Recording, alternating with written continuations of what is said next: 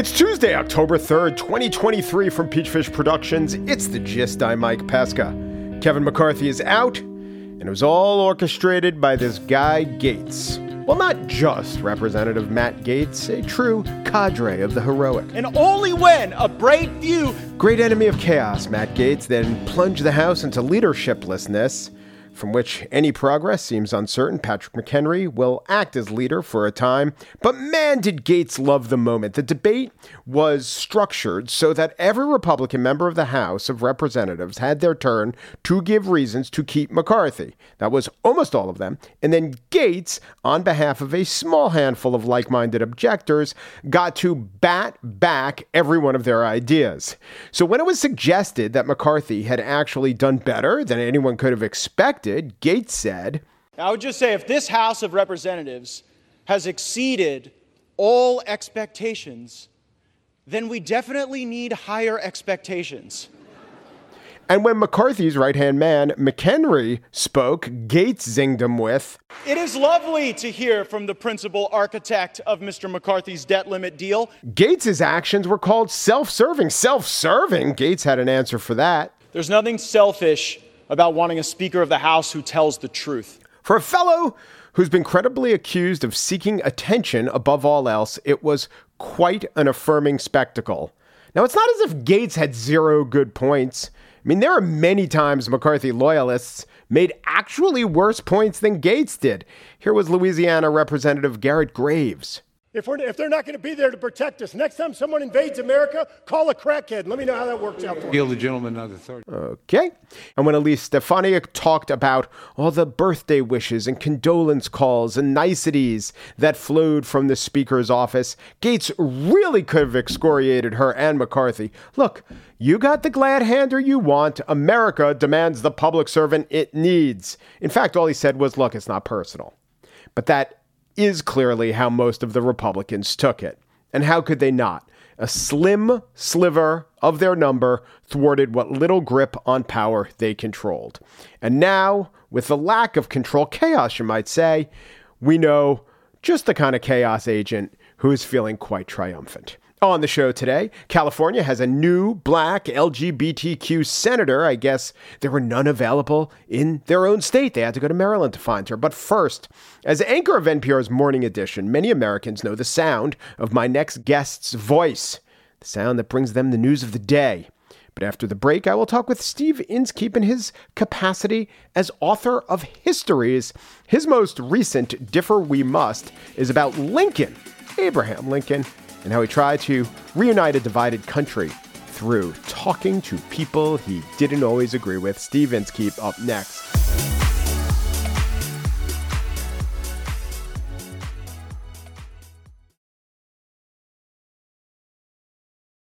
Whenever Steve Inskeep writes a book, I say yes, put him on the show. Jacksonland I Loved, Imperfect Union. I'm staring right at it on my desk. His latest book, I'm going to give you a little asterisk, however. It is about Lincoln. Differ we must how Lincoln succeeded in a divided America. And I said to myself, I'm definitely going to interview Steve. He'll make it interesting. But do we really need another Lincoln book? The answer is yes. The answer is absolutely yes. Because even though I've read uh, not a thousand, but maybe dozens of Lincoln books, this gave me new perspective. And what Steve Inskeep, the longtime host of Morning Edition, does is he juxtaposes Lincoln with many of his contemporaries, conversations that he had with important people and we get to see Lincoln and we get to see the entire milieu through a different lens. Really a great technique, a great book. Welcome back to the gist, Steve. Thank you. It's, it's, it's an honor to be here. Was there one particular meeting that you that that lit the fire of this project? Oh, yes, there was, and it's barely in the book. Hmm. I mean, the idea as it evolved ultimately was Lincoln's meetings with people who differed with him, who disagreed with him, or had a totally different background, or, or whatever. And the one that got me going was a fight that he had as a young man in New Salem, Illinois, when he was in his early 20s. He moved to this rural village, and there was a kind of pack of bullies called the Clary's Grove Boys. And the leader of them, uh, improbably named Jack Armstrong. Jack Armstrong, like Jack Armstrong, the All American boy. Yes. Jack Armstrong, who was a bully and like a brutal kind of wrestler, challenged him to a wrestling match. Lincoln was good at wrestling, right? Yeah, yeah, it was good wrestling. Yeah. There are conflicting versions of how it turned out, but one way or another, Lincoln stood his own and proved his manhood. And these guys, the Clary's Grove boys, ended up being his friends and eventually political supporters, even though they differed politically. They were in separate parties, but they liked Abraham Lincoln and he could wrestle. Yeah. Was it the the idea of difference given our times and how hard it is to differ was that a driving factor? Totally. In fact, I mean, I started with a slightly different concept uh, of Lincoln with a diverse group of people because I was thinking about all the different kinds of people in America and how we're kind of clashing together now. And I was I've researched enough about the 19th century to know that it was a diverse country then, even though white men had 99.999% of the power, but like every other kind of person was around. Um, and so that was the start. But I realized that the heart of the story that I wanted to find and to tell was about difference, was about disagreement, was about argument, and how do you get something out of the other person. Um, and I feel that the, the key insight that I've gained is it's not just like, you know, trying to understand the other person or trying necessarily to change their mind. Lincoln didn't always change somebody's mind, but he's like, it's a democracy. I've got to deal with the other person. And so, how do I get some value out of my relationship with this person that I disagree with? Do you think he was strategic or just temperamentally interested in understanding others? Yes. um, but definitely strategic. I, I, it seems to me that he had a long view and he was very careful about how he spoke which is interesting to think about because he spoke a lot. I mean, he would give a two or three hour speech. He was telling stories all the time. Words were constantly coming out of his mouth. But people who knew him well figured out that he was only saying what he wanted to say. And he would withhold saying things that he thought would be disadvantageous. And often people would come away from a long conversation with him having immensely enjoyed themselves, but no idea what he was going to do next. Um, he was thinking always about the long game. Uh, he had an idea of the world that um, most events, maybe even all events, had been predestined in a sense. So he was not constantly, you know, uh, uh, flaying around trying to change little things. He wasn't worried about little things, but he was trying to improve the long term prospects of himself and the country and humanity as he went. Yeah, we could talk about his focus on the long game in many different contexts. But one is tell me about, if you will, his stance on laws he must have found odious, but still had to decide as a politician whether to oppose and how forcefully to oppose them the black laws. Yeah, the black laws. I should define them first uh, because it's kind of uh, shocking today to think about how pervasive racism was in this country in the 19th century. Uh, most of us are aware that by the mid 19th century, slavery was practiced in all the states of the South, and northern states had uh, more or less abolished slavery. And I say more or less abolished because there were grand, people grandfathered into slavery, so to speak, for many, many decades. And there were these black laws in a number of states, including Lincoln's Illinois, that were designed to restrict or even eliminate the rights of black people, that specifically said only white people may vote. Only white people may testify in court. Only white people may serve on juries, which means, by the way, that if you are a black person and you are a victim of a crime, like you can't even testify against uh, against your own attacker. Like like it's just absurd. Black people had to file evidence that they were free and not escaped slaves with the county court. I mean, the black laws went on and on and on, and Lincoln was aware of this, obviously. And Lincoln had black friends who were even more aware of this because they had to live under it in uh, Springfield, Illinois. And I feature as one of the people in the book William Florville, who was Lincoln's barber. And also, uh, Lincoln did law work for him. They were friends. Um, and Florville, even though they're like neighbors and they knew each other's kids and they got along, they were living in these separate legal worlds. And Lincoln, in his career as an Illinois politician, 1840s and 50s, never spoke against these black laws. The logic of his speeches shows that they are wrong because he talked about the greatest amount of equality that could be achieved. Um, That was the logic of his speeches. He, but he would say, I'm not impatient about repealing these laws. His goal was to contain slavery. And it was such a desperate effort to build a majority, which is what you got to do in a democracy, of white voters, which is what almost all the voters were, to oppose slavery, that I think he could not, or felt that he could not also have opposed the black laws. He would have lost votes that he wanted against slavery. Right, because his constant tactic was to appeal to the self self interest of white voters, and he thought he could be anti-slavery and achieve um, a country that was united first and at least suppress the spread of slavery second by focusing on that. He could make good arguments and take good logical stances that would do both those things to appeal to the self interest of white voters and also to oppose slavery, but as you point out time and time again, keep the Union together.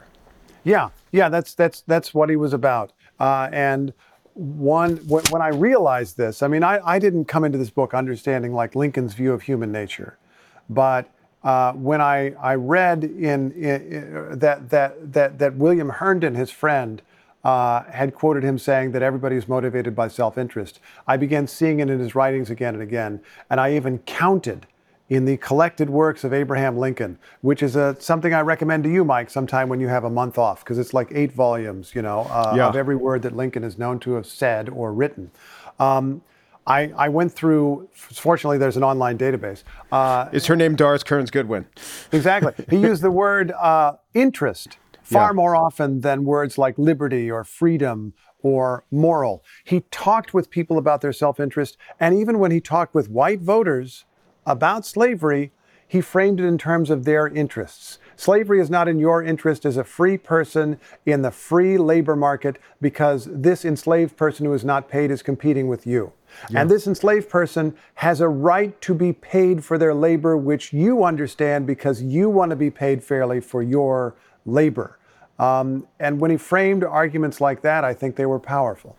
So, about the black laws, you write some of Lincoln's allies followed their convictions to their logical conclusions and tried to have the black laws repealed. Richard Yates, a one time member of Congress, Owen Lovejoy, who you write about in the book, a uh, big abolitionist. But the results were so appalling as to make Lincoln's inaction seem wise. Uh, Yates lost re election. Um, his allies lost standing in the legislature. Basically, a public stance against these odious laws set back the cause. And then I'll give you another, I'll quote you to you again. This is you talking about Lincoln's decision about whether to allow black soldiers to serve in the field, essentially. The president spoke of politics that caused him to act slowly. He considered the employment of black soldiers an experiment that would br- bring great advantages to black people, but he faced resistance on every detail that might imply their equality with white men. He said that he had difficulty getting colored men into the United States uniform, that when the purpose was fixed to employ them as soldiers, several different uniforms were proposed for them, and it was something gained when it was finally determined to clothe them like other soldiers. This was part of one of the ongoing Lincoln Douglas debates, not a literal debate, but they were on different sides of this issue. How yeah, did Lincoln. The other Douglas. The other Douglas. Yeah, yeah go on. Yeah, go on. yeah. So, how did Lincoln? This is another great example where Lincoln clearly saw what the right thing was to do, but he actually waited, played the long game, bided his time, and put himself in a more advantageous position, even though in the short term there was some injustice. Just tell me what happened, and then I have a follow up question. Yeah, I, I, mean, yeah, I mean, I would even take out the pet. There was injustice in the short term. He was wrong. In the short term, his administration was wrong but he was doing all the right that he thought he could get away with while playing the long game. And that's, I, I want to emphasize this. I don't want to say Lincoln was right to ignore the black laws. I don't want to say Lincoln was right to accept at the beginning that black soldiers in the Civil War were not paid equally with white soldiers. Um, but it was a process. Uh, and he said openly in speeches that Thomas Jefferson's promise in the Declaration of Independence that all men are created equal was a promise that the founding fathers had obviously failed to live up to, but they did what seemed possible to them at the time. And then the challenge of each succeeding generation was to get a little closer, to approximate that, to use Lincoln's words, all the equality that we could get away with. And that's what he was doing. Part of the process, too, of course, is people who are pointing out that in the short term, Lincoln, you're wrong. And Frederick Douglass was one of them. He was a critic of Lincoln who became a friend of Lincoln, but was always frank. He was really doing both of those things. He was an ally of Lincoln and also a kind of loyal opposition, a critic, critic of Lincoln who was calling him out for the times when he was falling short. I mean, there's that line from Martin Luther King about the tranquilizing drug of gradualism. You don't want to lull yourself into a false sense of security that that I can accept this unjust situation because this is all I can do for the moment. You need someone in the equation probably to be impatient and to remind you of what you've failed to do. But Lincoln is part of that equation too, to say, I need to be strategic, I need to be smart, I need to focus on the biggest thing that I can get done over time. He knew where the, he saw where the public would go on fully paying and recognizing black soldiers as soldiers. He also knew that if black soldiers were, you know, slaughtered in the field, that would actually make them seem, as all Civil War soldiers would be, that would make them seem more sympathetic to the white public. So in a way, he sacri- he did in fact sacrifice black soldiers for the long game. That's morally speaking. I'm not going to say dicey, but it's it's a tough proposition. But we're talking about the carnage of the Civil War. Well, I'm I'm a little reluctant to use the word sacrifice. Uh, he welcomed their service and he understood that their service was going to add to Union manpower and the Union manpower advantage that already existed and help them win to win the war. And on that point, he had the same view as Frederick Douglass, who in fact came to it earlier, saying that black men should serve, yeah. black men should help the cause, and that black men would be fighting for freedom and equality, would be making an argument for their own equality through the act of, of fighting. Um, so while I'm reluctant to endorse that one one word you use, I don't think that Lincoln said, "Let's go get some men killed and see how it works out." You know. But he knew that. Uh, what I'm saying is, and this is from your book, he knew that once black soldiers had showed that they had sacrificed and were sacrificing, yeah. that yeah. the public would be won. But if yes, he that there would be there would be less prejudice over time, right? Partly because people would know these guys are fighting for the union, and they've shown yeah. that whatever people's prejudices were were wrong. Yes. Right. So he knew that they he knew that they would be brave. He knew that many of them, like all Civil War soldiers, would be killed. Would die. He, he still made the calculation, let's not pay them as much up front until they could prove to people these facts that I know to be true. I agree. It was the wise choice. I don't know that the moral arbiters of today, which is in a time when we're not fighting the Civil War, would possibly allow him to escape with that calculation. Well, I, I can I can um, draw a modern parallel. I agree that many people would criticize that. It's kind of this is complicated to say, like it should be criticized. Somebody mm-hmm. should say that's wrong. Yes, Somebody it's a very it Douglass Frederick Douglass's voice was quite useful. Yeah, right. You don't put his discussion or difference with D- the Lincoln Frederick Douglass difference isn't put in the book, so we say, ah, Lincoln was right and Douglass was wrong. Yeah, they helped but each I, other. I would yeah. not be the first person to notice a modern parallel. Not that the issues are exactly the same, but Barack Obama was president of the United States and was not in favor of gay marriage for the first almost four years of administration, his administration, and then decided that he was. Um, now, I think he described that as a kind of moral evolution as he thought about the topic, but there was also a political evolution happening at the same time. You couldn't be elected in 2008 if you supported gay marriage, or it didn't seem that you could. You could be elected in 2012 while in support of gay marriage, and he was. Um, and, and so there are politicians who do this. And some of the best ones or the most honest ones are kind of honest about what they're doing. They'll say, you know, I'm doing everything that I can at this moment. Um, you know, if you if you look at, I don't know, Joe Biden's approach to climate change, another big, intractable, long-term uh, issue, the uh, bills that were passed in the first two years of his presidency did not do everything that he thinks or that scientists would think is necessary to fight climate change, but they do do everything that Biden and his side of the argument can get away with. Right. Right. But it's very tough because you have the Martin Luther King quote, you have yep. the experience with uh, Joe Biden in the first, well, during the Great Recession and how big the bailout package should be and defining what you could get away with a little yeah. too parsimoniously. It's all factors in, and I'll review. And it's more, yeah. it's morally perilous. I mean, it's it's it's something. I think you have to be brave to do this uh, because you're going to be critical, but you also have to be somehow self-aware. You have to realize what you're doing because there's always the risk that you get trapped, and that's why King called it the tranquilizing uh, drug of gradualism. You don't want to get trapped into just insisting on inequality or unfairness or an inadequate response to a problem. You're right. This is the penultimate paragraph of the book. It was too modest to say he merely responded to necessity. It was better to say he understood the power of circumstance and tried to advance his goals within them. He knew the people he wanted to lead and met them where they were. He spoke of things that mattered to them, nudging just enough people just as far as they were willing to go. And in my notes on the page, which I only wrote on the page because it was a galley copy and not a hardcover, I wouldn't sell the book like that. I wrote Obama and the aircraft carrier. Do you know of the metaphor I speak? You better tell me. Well, this was, he's said it a couple times. He said it once on Marc Maron's podcast, and I think he was talking about gay marriage, but it could have been, it could have been uh, healthcare. All I could do as, oh, captain, my captain of this ship of state is steer it a couple degrees. It's an aircraft carrier, but once I steer it a couple degrees, it's a pretty mighty ship. And after some time, that will have a huge effect. It could, in fact, turn things around 180 degrees. So I made my yeah. Obama comparison as well.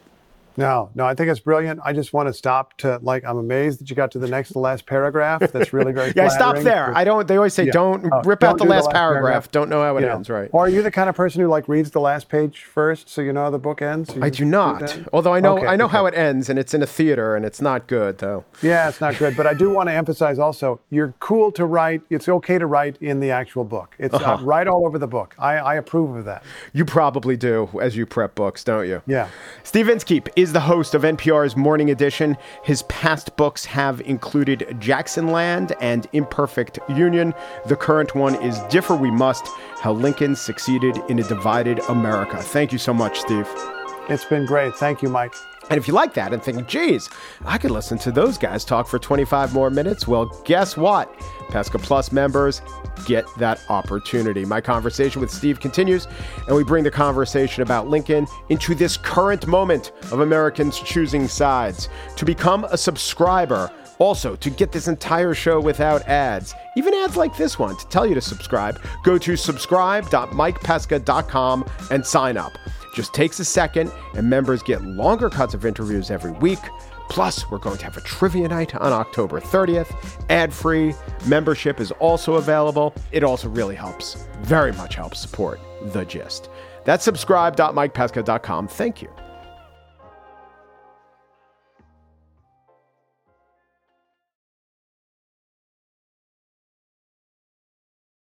And now the spiel. LaPhonza Butler made history today. ABC Channel 10 Sacramento has details. Butler will be the first openly LGBTQ person to represent California in the Senate, the first black lesbian to openly serve in Congress in U.S. history. When that will happen, meaning when she'll be sworn in, that's this afternoon. It already happened. When was she a lesbian? I don't think that we're going to get into that. However, Barbara Jordan was a black lesbian member of Congress the whole time, apparently. She just didn't discuss it publicly. I've also heard Butler called the first openly lesbian black senator, and I guess that'll be true. But since there have only been two other black female senators, I don't know, maybe Carol Moseley Braun and Kamala Harris could just give the go ahead to drop the openly. Yeah, it's fine, guys. You could just go with lesbian. But, you know, I don't actually actually know, and I don't make presumptions. What I do presume is that by forefronting her achievements and her resume, she headed Emily's list, and by getting into the details of Gavin Newsom's decision to appoint Butler as maybe a caretaker, but maybe not, the media is telling us and the voters of California what we need to know. That's what you do. You report on the new person who wasn't very well publicly known, who's now going to be your U.S. Senator. Here's the important things. And it's not that there's a skeleton in LaPhonza Butler's closet that anyone's suppressing, but I don't know that we're hearing about one of the, what I judge to be more salient things about the new senator from California. She's not from California. Not only not from California, I mean, who in California is from California? She doesn't live in California. I might have put that closer to the top, somewhere, I don't know, even in front of the recitation of how openly her sexuality is as qualifying her to be a trailblazer or not. So, like I said, it's not that LaPhonza Butler is a skeleton in her closet, it's that her closets are in her home in Maryland.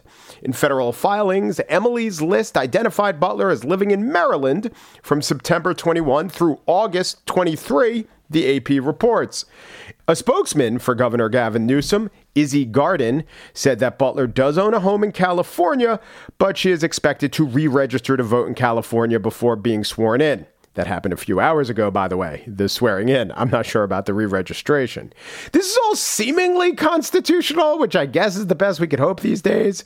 Uh, the best modifier, the best adverb to come before constitutional. The Constitution says a person has to be an inhabitant, not a resident of the state they serve, and it allows the Senate itself to define those terms. But just again, in terms of prioritizing what to tell residents about their representative, she's not a Californian I say deserves to be a bit higher.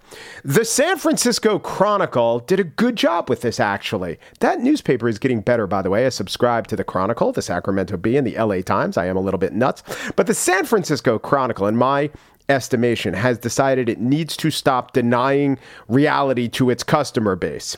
There, Emily Hoeven, who's the best columnist at the paper since Heather Knight left, writes, quote, so focused was Newsom on Butler's biography that she would be the first black lesbian to serve in Congress in American history and the second black woman to represent California in the Senate that he appears to have deemed insignificant the significant fact that Butler has lived in Maryland since 2021. And to go on to quote Hoeven, Newsom seems to have made the bet that Californians would care more about the fact that Butler would be the first openly LGBTQ plus person to represent them in the U.S. Senate than the fact that Butler doesn't currently live in California. Having diverse perspectives, backgrounds, and experiences in the halls of power is, of course, important. Newsom deserves some praise for seeking to elevate the voices of those who traditionally haven't had a seat in Congress, but focusing on demographic characteristics above all else is reductive and leads to tokenization. The LA Times played this story a bit differently. I'll read you some headlines today. LaPhonza Butler sworn in as California's newest U.S. Senator. Butler becomes the first out gay person of color to serve in the Senate and the first out LGBTQ plus person to represent California in the chamber. They have a feature, What We Know About LaPhonza Butler is the title. Uh, it's a four minute video by their political columnist. Mentioned is the fact that she's a Mississippi native, only 44 years old, was the first woman of color and gay woman to head Emily's list, but does not mention she doesn't live in California. There's also a column by columnist LZ Granderson Democrats should be putting black women like LaPhonza Butler on the ballot. Granderson's a columnist. He can focus on whatever he wants and leave out whatever he wants as long as he's not lying. And he's not lying, but this is what he chooses to highlight. Quote At the intersection of anti blackness and misogyny is a mindset in which black women are qualified enough to carry democracy, yet somehow unqualified to earn their place in the nation's highest offices, as if qualifications were the primary barrier column does not mention, of course, it doesn't mention, oh, also, she doesn't live in this state.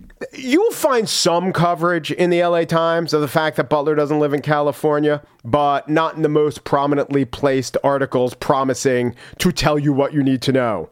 I know this. Butler will serve until a vote is held. The primary is in March, but actually, there are two primaries. How it works is like this Butler or others may choose to complete Feinstein's term, run for that seat, and that ends at the end of 2024. On that same primary voting day, there will be another election to select who will be the candidates on election day for the full term that starts in January 2025. Katie Porter, Barbara Lee, Adam Schiff, they're running for that seat. No one is sure if Butler will run for the full term as well. One tell would be if by the time of the election she placates certain nagging concerns of voters by actually choosing to reside in their state of California.